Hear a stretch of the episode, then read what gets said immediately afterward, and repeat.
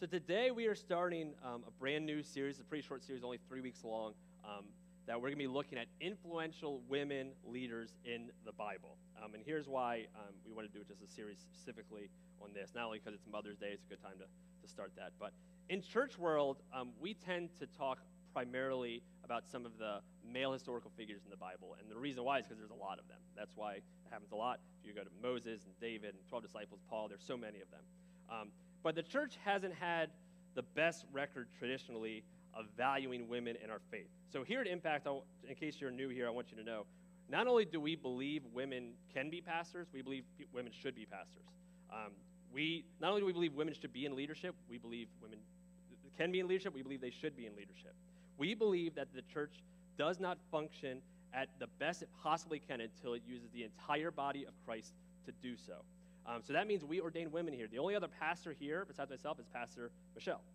Um, and some of you might that are, are new here might be thinking, well, what about 1 Corinthians 14 and what about 1 Timothy 2? There's some verses that talk about that. And that's great questions. And we're actually going to talk about those exact verses um, in the first week of our next series in June called Viral. We're going to talk all about that. So that's your questions. Hold those questions and make sure you're here the first week of June as we talk about that. But throughout this series, we want to look at women in the Bible who are key parts of the story of the gospel of the Bible. And next week, we're going to look at Ruth. The last thing, we're going to look at Esther. But today, we're going to look at um, a woman named Rahab. Rahab. If you've been in church world um, for any amount of time or been in church, you probably know Rahab, but Rahab goes by a little title. It's Rahab the, and anybody know it? Say it out. Rahab the what? The prostitute. That's what she's almost always referred to, either Rahab the harlot or Rahab the prostitute. And this week I was doing some research and I was looking at some biblical commentators, and um, I found it kind of fascinating how they talk about Rahab compared to other people in Scripture. Um, because Rahab the prostitute, she was a Canaanite. Um, for those who don't know Rahab, she was a Canaanite, which was the enemy of God's people. She was a prostitute and she was an innkeeper. And we learn in the story how she becomes a follower of God. And here's what some biblical commentators talk say about Rahab the prostitute. I, one said she was a shady lady, okay? Just because it rhymes doesn't mean it's true, but that's fine. Shady lady. Um, another one said this. Here's a quote. We may be appalled, use the word appalled. We may be appalled that Rahab was a prostitute and a liar um, but she was not saved by her works, but by her faith. Use the word appalled there. And another commentator um, gave an illustration of Rahab being like the rebellious teen who leaves their parents' house and rebels against their, their parents and eventually gets themselves in a really terrible situation. I saw that too. But I want to remind you of something, especially with this culture, what we're reading about. Women in this culture had zero rights. Women were property, zero rights. And in the Canaanite culture, is even worse. In the Canaanite culture, if you owed a debt to the government and you couldn't pay that debt, then a lot of times you had to sell your children, including your daughters. So, yes, Rahab was a prostitute, but my guess is it wasn't a prostitute out of choice. My guess is a prostitute out of human trafficking is why she was a prostitute. And I don't I notice we don't call any of the other male figures in the Bible with their title either. We say Rahab the prostitute, we don't say Abraham the terrible husband, even though he was a terrible husband. He left his his wife twice with Pharaoh to save his butt. That's what he did. That's a terrible husband. We don't call Moses Moses the murderer but he was a murderer. We don't call David David the adulterer, do we? But he was an adulterer. We don't call Peter Peter the denier, but he denied. So, can you imagine being known by a time period that you regret, or a time period that you made mistakes, or a time period you had you put yourself in a situation, and you were in a situation that you are ashamed of forever, a mistake that you made forever. I mean, think back at like the earliest time that you um, were embarrassed. Maybe at school something happened and you were embarrassed. I, the first time I, I, can remember, I was in first grade. Um, this is actually like the earliest memory I have, and it's like a traumatic one. Um, it was when I was embarrassed. So I was sitting in class, and I've always been, a, I was always a kid that I hated getting in trouble. I would do anything I could to not get in trouble. So I was sitting there, and the rule at our school was if somebody's name was on the chalkboard, that they were in the bathroom, and you cannot go until that person comes back. So I was sitting there, and I had to go to the bathroom. Um, but Raymond had already written his name on the chalkboard. It was in the bathroom, so I had to wait. Um, so I'm sitting there, and then all of a sudden, I'm like, I got to go. And I look, and Raymond's name's still there. It's like, oh, I can't go yet because Raymond is not coming back from the bathroom. And then I'm getting to the point, it's like, I'm, I'm going to pee my pants if I don't go to the bathroom soon. Raymond's name is still there. I can't go, though. If I was smart enough, I would have looked around and saw that Raymond had come back 20 minutes ago and just forgot to erase his name. But not me. I'm just looking at the name. And I was so scared to be getting in trouble that I just sat there and peed my pants. Sat there and just went everywhere. And then I was embarrassed So then I was like, okay, what am I going to do? I don't want anyone to notice this. So I got on my hands and knees and I was trying to, I was sweeping it under the rug, basically. I was sweeping it under my desk, hoping that no one would catch it. Just like, please, hope no one sees it. And then, I don't know what my plan was, by the way. Was this because all day rock pee pants all day and just think it'd be fine? So I stood underneath there and I act like I was working. I was like, okay, hopefully no one notices the rest of the day that my wet pants are wet and there's a bunch of pee beyond, underneath my desk. And then the person who sat next to me was, was a girl, and I don't remember her name, and she was doing carpet time, and she came up, and I was like, I hope she had nose, hope she had nose. And of course, first thing she does goes, Ew, you peed your pants. And the whole class looks. I have to go to the office. Um, someone had to come and bring me extra pants. It was so embarrassing. But luckily, it's my first memory. That's my first memory. But luckily, the, the, my rest of my classmates never brought it up. It just never got brought up. Besides, like the first couple days, they brought it up for sure. But they never brought it up. But imagine if my entire class decided to call me, hey, there's Eric the pee pants. There's Eric the guy who pees his pants all the time. Imagine what could have that. Yeah, I shouldn't have told you guys that because now you might tell me. So, but imagine, imagine that happened to me all first grade. And then I go back to the same school and they keep calling me that. Imagine what could happen to like my self-esteem and my just how I feel like being known as the kid who peed his pants in first grade, being known as that for my entire school year. Luckily, I didn't that label wasn't attached to me. But some of us, we weren't as lucky. There's a label that got attached to you by friends or by your school or by your family. Maybe they haven't even given you that label. Maybe you just feel that label. And that label is stuck with you for a while. When we read the story of Rahab, Rahab the prostitute, which is her label, I see another example of a huge list of examples of the least likely person to accomplish the will of God accomplishing the will of God. If God can use Abraham, the terrible husband, and Moses, the murderer, and David, the adulterer, and Peter, the denier, and Rahab, the prostitute, then he can use you and me too. So today we're going to be talking Joshua chapter 2. If you have your Bibles or your Bible apps, Joshua chapter 2. Let me give you some background before we get to it. Um, Moses, at this point, had freed the Israelites. You remember the story of, of the Israelites and, and the Red Sea, and they're, at this point, they have wandered the desert for 40 years um, trying to get to the promised land. That's the land that they were, they were promised um, by God that they were going to get to. They're wandering the desert 40 years. But before Joshua 2, Moses dies, and Joshua, who is his assistant, takes over. Joshua is the man who's going to lead the Israelites into the promised land. But first, they have to take care of the Canaanites. The Canaanites are in the city of Jericho, and they need to take over because they're the ones that inhabit the city. So before Joshua decides to go to battle against the Canaanites, um, he sends two spies, two spies into the city, and that's where you pick up. So Joshua chapter 2, starting in verse 1. Then Joshua, son of Nun, secretly sent two spies from Shittim. Go look over the land, he said, especially Jericho. So they went and entered the house of a prostitute named Rahab and stayed there. So throughout these, this entire story, and Joshua chapter 2, we see how Rahab helps. Um, we really see six different types of Rahab. Six different types that I think can help all of us as we think how we can apply this to our life. Here's the first one the unlikely host. Rahab was the unlikely host. The Israelites had the law, and the law told them this is what they do with prostitutes. They despise prostitutes. They reject prostitutes. They stone prostitutes to death. And even in Canaan, um, Rahab would have been considered a social outcast for occupation. But the spies, they end up here. How did, how did they end up here? Well, in ancient times, um, the places where, where prostitutes were or brothels would also double as um, inns and taverns.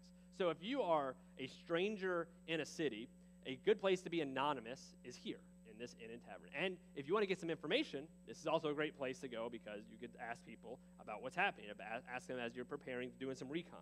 So Rahab, as we will see later on, shows hospitality to these strangers, people that, they, that she does not know.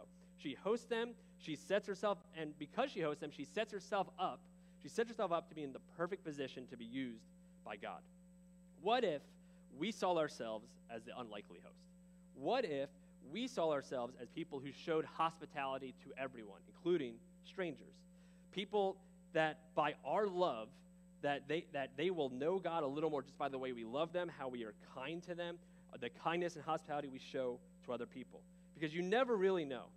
You never know how God is trying to use you simply by being kind, simply by showing love. And I've found in my life, if you look for an opportunity to be the host, If you look for an opportunity to show hospitality and to show love, if you look for that opportunity, it pops up all the time. You'll have that neighbor that just kind of sticks out to you.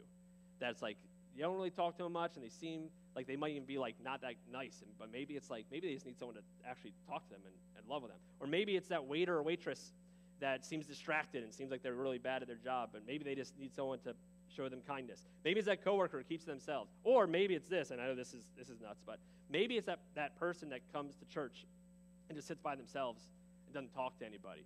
Maybe it's our job and your job to be hospitable, to show kindness to anyone. When you look for it, you will find it. We are called to show kindness and hospitality, just like Rahab, the unlikely host. Here's another description we see of Rahab Rahab, the unlikely helper. The unlikely helper. So the two spies, they arrive, and word gets out um, to the king of Jericho that they are at Rahab's place. So the king sends word to Rahab about the two spies. So they come out, and Rahab at this point has a choice. Has, have, she has a choice. She can either give up the spies because word is out, the king thinks that they're in there, or she can decide, you know what, I'm going to align myself with the God of Israel, and I'm going to keep them there. And this is what she chooses in Joshua chapter 4, uh, 2, verse 4. Yes, the men came to me, but I do not know where they had come from. At dusk, when it was time to close the city gate, they left. I don't know which way they went. Go after them quickly. You may catch up with them. But she had taken them up to the roof and hidden them under the stalks of flax she had laid out on the roof. So Rahab here lies. And um, as a pastor, this makes me like have to really think, like, hold on. So she lies. Seems like she's honoring God. But there's also a verse in the Bible that talks about lying being a sin. Did I just find a contradiction here? Like, what, where are we at in this? Because Proverbs 12 says that lying lips are an abomination of the Lord, but yet Rahab lies and it seems to honor God by, by doing it. And I, so I looked up some scholars, um, and some said, well, God didn't justify Rahab's lie um, here. She, he, they just used it, and God uses everything, even, even mistakes. And, and Rahab was in transition. I saw that a lot. But there are other examples of righteous people lying or, or to wicked people for God's greater good. I mean, you look at Exodus 1, you can look at Hebrews 11. But here, here's what I know, and here's what I think is important to realize. We have to be very careful, very careful when we make anything black or white. This is right, this is wrong. And we have no room for discussion. We have no room for the Holy Spirit. We have to be very careful. Because let me give you some examples. Murder's wrong, right? It says in the, in the Ten Commandments. But what if somebody breaks into your house and is about to hurt your family? There has to be room. A line's wrong, but what if you live in Europe during World War II and you're hiding Jews? Is it wrong then? So I believe that a righteous lie is for God's greater good and never our greater good. It is always goes back to our motive in our heart. If you look at Jesus, he would talk to the Pharisees who made it black and white and said, Here's what you're supposed to do, here's what you're not supposed to do. You know, they had the wrong heart. They used the system against other people to get what they wanted, and Jesus spoke against that. He said, Hey, the law says do not commit adultery, but if you do it in your heart, then you've also committed adultery. The law says do not murder, but if you hate someone in your heart, then you've also committed murder. It goes back to the heart and the motive. Here's what we know Rahab lies here to protect the two spies, and doing so, by her lie, aligns herself with these two spies and with the Israelites. When you help other people, especially when you help others that are less fortunate than you, you are aligning yourself with the mission of God. It says this in James religion that God our Father accepts as pure and faultless is this to look after orphans and widows in their distress and to keep oneself from being polluted by the world. You want to be more like Christ? You want to live more like Christ? You want to align yourself with Christ? You do it by helping others. By finding someone who has a need that you can help meet and meeting it. By helping those who cannot return the favor. By helping those that don't even know you're helping them. You want to align yourself with the God of the universe? That's how you do it. The unlikely, the unlikely helper. Um, number three. Number three. The unlikely convert. I grew up in a Christian home. I grew up uh, listening to only Christian music um, when I was a kid. Um, I listened to bands like DC Talk and Newsboys, stuff like that. And as I got older, I wanted to start listening to like heavier bands and like I wanted to get like I, I kind of liked like hardcore music and I liked punk music and alternative. So I kind of want to listen to more of that. But I was like in middle school. Um, but my parents still wanted me to listen to Christian music, but they didn't care what genre it was. It could be hardcore screaming as long as it was about Jesus. They were fine with it. So what we did And this is, for some of you that are younger, are to be like, this happened back in the day, but this is what we would do. We went to the Christian bookstore. So already some people are like, what's that? There was stores called His Way Christian Bookstore. Some of you, okay? All right, there we go. Some of you know that. We would go there, I was in middle school, and they would have charts. The chart would say, if you listen to this band or like this band, then try this band. It was basically saying, here's the alternative to whatever music you're listening to. Here's the Christian alternative. So it would say, um, if you listen to Blink 182, try MXPX. If you listen to Metallica, try Living Sacrifice. If you listen to Nickelback, then leave the store because no one likes Nickelback. Okay? It would say something like that. And at the time, I would I was all in. I was like, any of these bands, I'm buying as many CDs as possible. And it's kind of did a disservice to these bands because it put them as the Christian alternative. They were just good bands that also happened to be Christians. But then I got older. Um, I was getting out of middle school into high school. My parents at that point said, you know what? I'm gonna we're gonna ease up on what music I listen to. Listen to whatever you want. So then I started listening to whatever I want. And one of the first bands I've talked about this band before, but one of the first bands I really started listening to that I got really into, that was the complete opposite of Christian, was a band called Korn spelled K O backwards R N.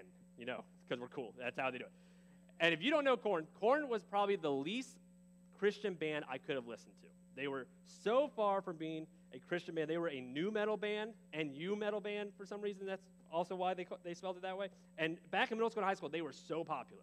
Like everyone liked them, and I really liked them a lot. So even though I had all this Christian music, I also had another binder of CDs full of my non Christian music that was led by Korn because I loved them. And then the craziest thing happened. I'm at youth group one day, and someone comes up to me because they know I'm a big Korn head, I guess, and they say, Hey, did you hear about the guitar player of Korn? And again, this is the most secular band possible. Like, this is the least Christian band um, possible. And I was like, No, what happened? He's like, Well, the, the guitar player, uh, his name's Brian, Brian Welch, um, he became a Christian and he quit was like, what? And in my head, it, it, was impossible. There's no possible way that any member of, of, this, of this really secular band would become a Christian. And so I looked up his story, and here's his story. He said that he had a daughter. He was a, as big of a rock star as possible as you can get, and he was also completely addicted to crystal meth. And a friend told him this verse. Um, it's funny that, that Chrissy actually said this verse Come to me, all who are weary and burdened, and I will give you rest. And this verse stuck out to him, but again, while he's doing crystal meth. And eventually, weeks later, he goes to church. He learns about forgiveness. He learns about a God of grace, and he gives his life to Christ. Then he said he went home and did more crystal meth.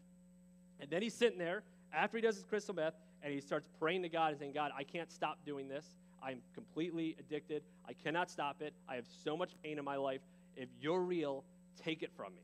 And, he's, and I watched a video this week. He said he's felt this, the love of a perfect father that he never had, just pour on him. He threw all of his drugs away. He became a Christian, quit Korn, and that was years ago. He's still a Christian today. And in high school, for me, someone who's who's listening to these bands that I, that I know is the complete opposite of what to see a guy from that band, eventually two guys from that band became Christians. It was um, to me, I was like, if they can do it, then anyone can become a follower. It's not just for the people who grew up in a Christian home. Anyone can eventually recognize and receive the love of God. Rahab at this point is the most unlikely person to become a follower of Jesus just simply because of her profession. But yet, we see her follow God. So it says, Joshua chapter 2, verse 8. Before the spies lay down for the night, she went up on the roof and said to them, I know that the Lord has given you this land, and that a great fear of you has fallen on us, so that all who live in this country are melting in fear because of you. We have heard how the Lord dried up the water of the Red Sea for you when you came out of Egypt, and what you did to Sihon and Og, the two kings of the Amorites east of the Jordan, whom you completely destroyed. When we heard of it, our hearts melted in fear of everyone's courage, and everyone's courage failed because of you. For the Lord your God is God in heaven above and on the earth below. Here's what Rahab's doing. She's doing two things here. One, she's giving great intel to these spies, because now these spies know that, oh, they're scared. They've already basically lost the battle because they don't think they can win it anyways. Great intel. And number two, she's declaring her faith. Rahab is an outcast. Rahab is a prostitute with a past a past that the Israelites would have seen as a grave sin. It, Rahab is a Canaanite who is the number one enemy against God and his people. But here, Rahab declares everything, everything I have heard about this Yahweh. I stand in awe and I believe in the one true God. If God can change a Canaanite prostitute like Rahab, he can change anyone. I have friends in my life that I, I've been praying for for a while for salvation, to, for them to meet Jesus, praying for them for a while. Um, some I've known for a very long time that are a complete opposite. Some that I've known more recently. And there's times where I'm like, why do I keep praying? It's not possible. This, they are, they are, their heart's too hard with it. They, they don't even believe in a higher power, let alone anything else. But here's what I remind myself, and I'm going to remind you for the people that you've been thinking about, people that you've been praying about. Number one, we don't change anyone. You need to remember that. We don't convert anyone. That is not what we do. Our job is simply to be used by God to tell other people about the hope we found. The best description I've heard is it's one beggar telling another beggar where to find bread. That is our job. We do not change anyone. We do not convict anybody. We do not com- convert anybody. God uses us to tell other people about the, the love of God, and the Holy Spirit does the work, not us. So whenever I have an opportunity to talk about my faith to the people I'm praying about, I take it. I don't force it, but I take it anytime I have an opportunity. Whenever I have an opportunity to invite them to church, I take it. Whenever I have an opportunity to invite them to around church people, I take it. Whenever I have an opportunity to, to show love, the love of God that I have in my life to them, I take it. So, who in your life is the unlikely convert? Is someone who you don't think could ever meet Jesus? Whoever that is that came to your mind right now, the Spirit is speaking to you. That that is the person that we are to show love to, show the love of God to them. And it may be unlikely. It may be very unlikely. Just like it was an unlikely, it was unlikely that a prostitute from an enemy nation would start following God. Just like it was unlikely that a rock star drug addict would start following Jesus. Just like it was unlikely that someone who has had the struggles you have had and that I have had, and has had the past that you've had, that I have had, just like it's unlikely for us to also start following Jesus. God doesn't see unlikely like we do. If He did, no one would be likely. Everyone in life needs hope and purpose, and we can only find it through the grace of Jesus Christ. So we need to show others the grace that we have found that we don't deserve, that we did nothing to earn it, the hope that we have found, and the purpose that we have. Show it to them so that way the Spirit can speak to them, the unlikely convert. Then we also see with Rahab the unlikely hero.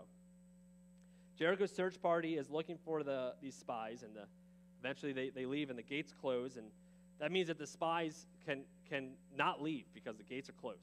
They can't leave out the way they came in, so they have to find another way out. But luckily, Rahab's inn is right by the outside of the wall. So she's able to help them. And here's how she becomes the hero in verse 12. Now then, please swear to me by the Lord that you will show kindness to my family because I have shown kindness to you. Give me a sure sign that you will spare the lives of my father and mother, my brothers and sisters, and all who belong to them, and that you will save us from death. Our lives for your lives, the man assured her. If you don't tell what we are doing, we will treat you kindly and faithfully when the Lord gives us the land. So she let down, let, let them down by a rope through the window. For the house she lived in was part of the city wall. She said to them, Go to the hills so the pursuers will not find you. Hide yourselves there three days until they return, and then go on your way. Not only does Rahab become the hero by saving these two spies' lives, but she saves her own life, and she saves her entire family's life at the process. Rahab had enough faith that she knew if she acted in obedience toward the God of Israel, this, this God, this Yahweh, that God would save her and her family. And that's exactly what happens. If we skip to verse uh, chapter 6, the Israelites, they take the city, they burn the whole thing down, they, they destroy everybody in there, but they remember Rahab. Here's what it says in Joshua chapter 6, verse 25. But Joshua spared Rahab the prostitute. Again, always that label there. With her family and all who belonged to her, because she hid the men Joshua had sent as spies to Jericho. And she lives among the Israelites to this day. Rahab leaves her past, leaves her past community that was against God, leaves her past occupation that dishonored God, and is welcomed and accepted into the family of God. If you are follower of Jesus, that's exactly what happens with you. That you, when you repent of your sin, God forgives you and he adopts you into the family of God. And once you are in the family of God, it is your job to help other people become part of the family of God. We also see two other things. We see the unlikely example. See, we don't, this, the story of Rahab ends here. We don't really hear much more about Rahab here. We don't really know much in, in Joshua, but we do see her appear in the New Testament a couple times. And every time, and there's two times that Rahab is used in the New Testament that is used as an example of faith. Again, this is a Canaanite prostitute female in an enemy territory that is used as, a, as an example of what faith looks like. Here's what it says in Hebrews chapter 11, verse 31. By faith, the prostitute Rahab, because she welcomed the spies, was not killed with those who were disobedient. Then James, the, the brother of Jesus, says this in his letter, James chapter 2, verse 25. In the same way, was not even Rahab the prostitute considered righteous for what she did when she gave lodging to the spies and sent them off in a different direction? The, the enemy, the spiritual enemy that we all have, is very good at reminding us of our past. Very good at reminding me of my past. He's really good at making me feel unworthy. He's really good at making me feel ashamed. He's really good at making me feel not good enough. And you know why he's really good at, it, at all that? Because all that's true. I am not worthy. I am unworthy. I, I do have shame from the ways I've messed up my past. Not just in my rebellious stages when, when I was younger, but the ways I continue to mess up. I am not good enough. But that's the point. God knows every mistake I have made, and there's plenty. And every mistake I'm going to make, which hopefully won't be that much, but it'll probably be a fair amount. Every mistake. Yet still, knowing everything I've done, He sent His Son to die, even if it was just for me, would have sent His Son for me. He still accepts me into the family of God. And I don't know what your past looks like. I don't know where you come from. I don't know the mistakes that make you feel unqualified for the grace of God. I don't know what they are, but I know that you aren't the only ones with them. And if we're all being honest, we all have a list of reasons why we don't deserve salvation. But God doesn't give us salvation based on what we deserve. God gives us salvation based on how he loves us. God sent Jesus to pay for our sins so that even you and even me not only can have salvation, but can be used by God. How do we know that? Just look at Rahab. See, we are the only ones. We are the only ones that take the past and mistakes that we've made and waste them. We're the only ones. That's not what God does. God saves you from your past, gives you a new direction, and they can give you a purpose because of your past, through your past. He can help, he can use you to help people that are going through the same struggles that you have been redeemed from.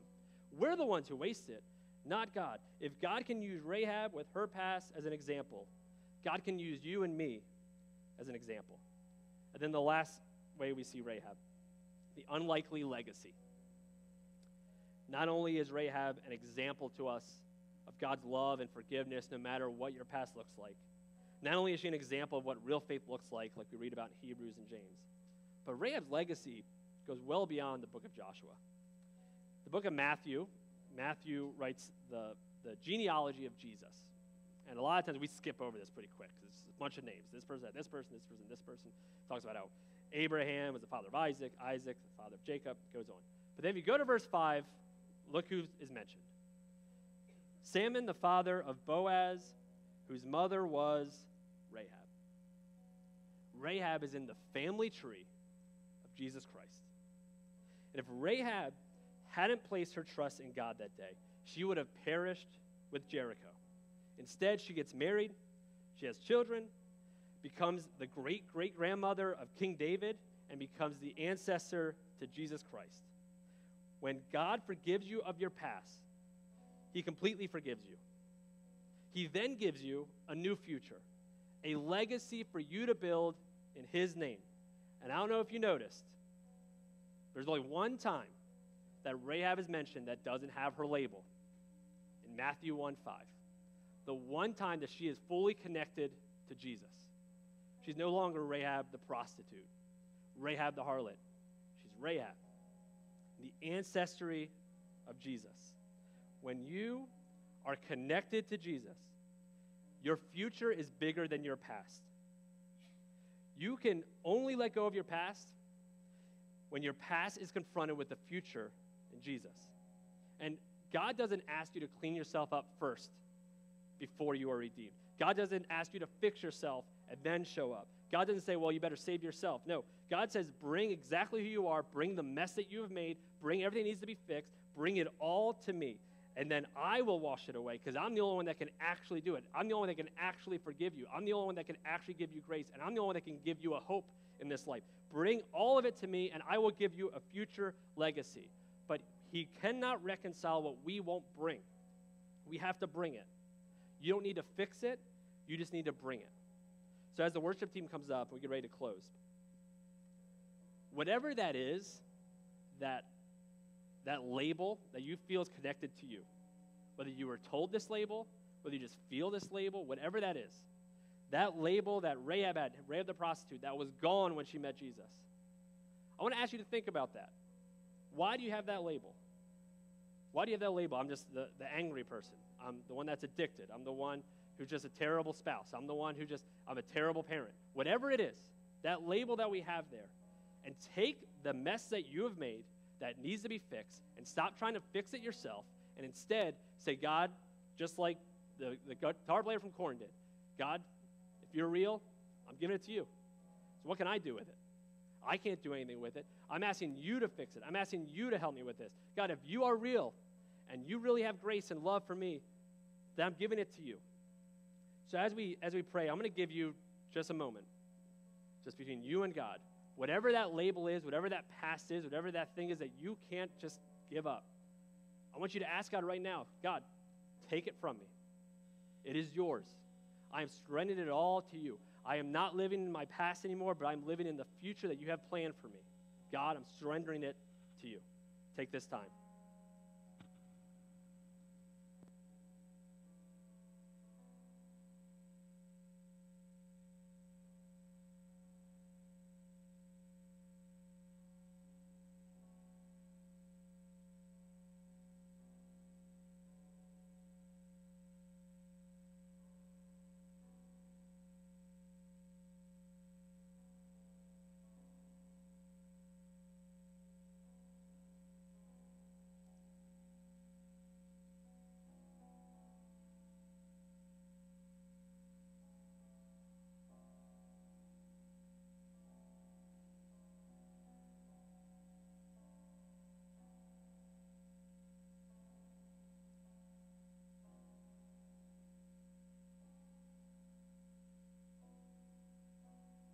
Dear God, we just lay it all at your feet. We surrender it all to you. We surrender whatever it is that we're struggling with. We surrender that past that we're trying to escape. Surrender that pain that we can't get over.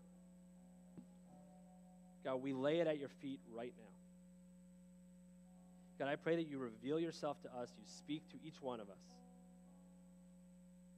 God, we know that you are the God who gives us a purpose, gives us hope, gives us comfort, and gives us grace. Dear God, today, the sign of faith, we surrender all of our past, all of our labels, all of our pain to you.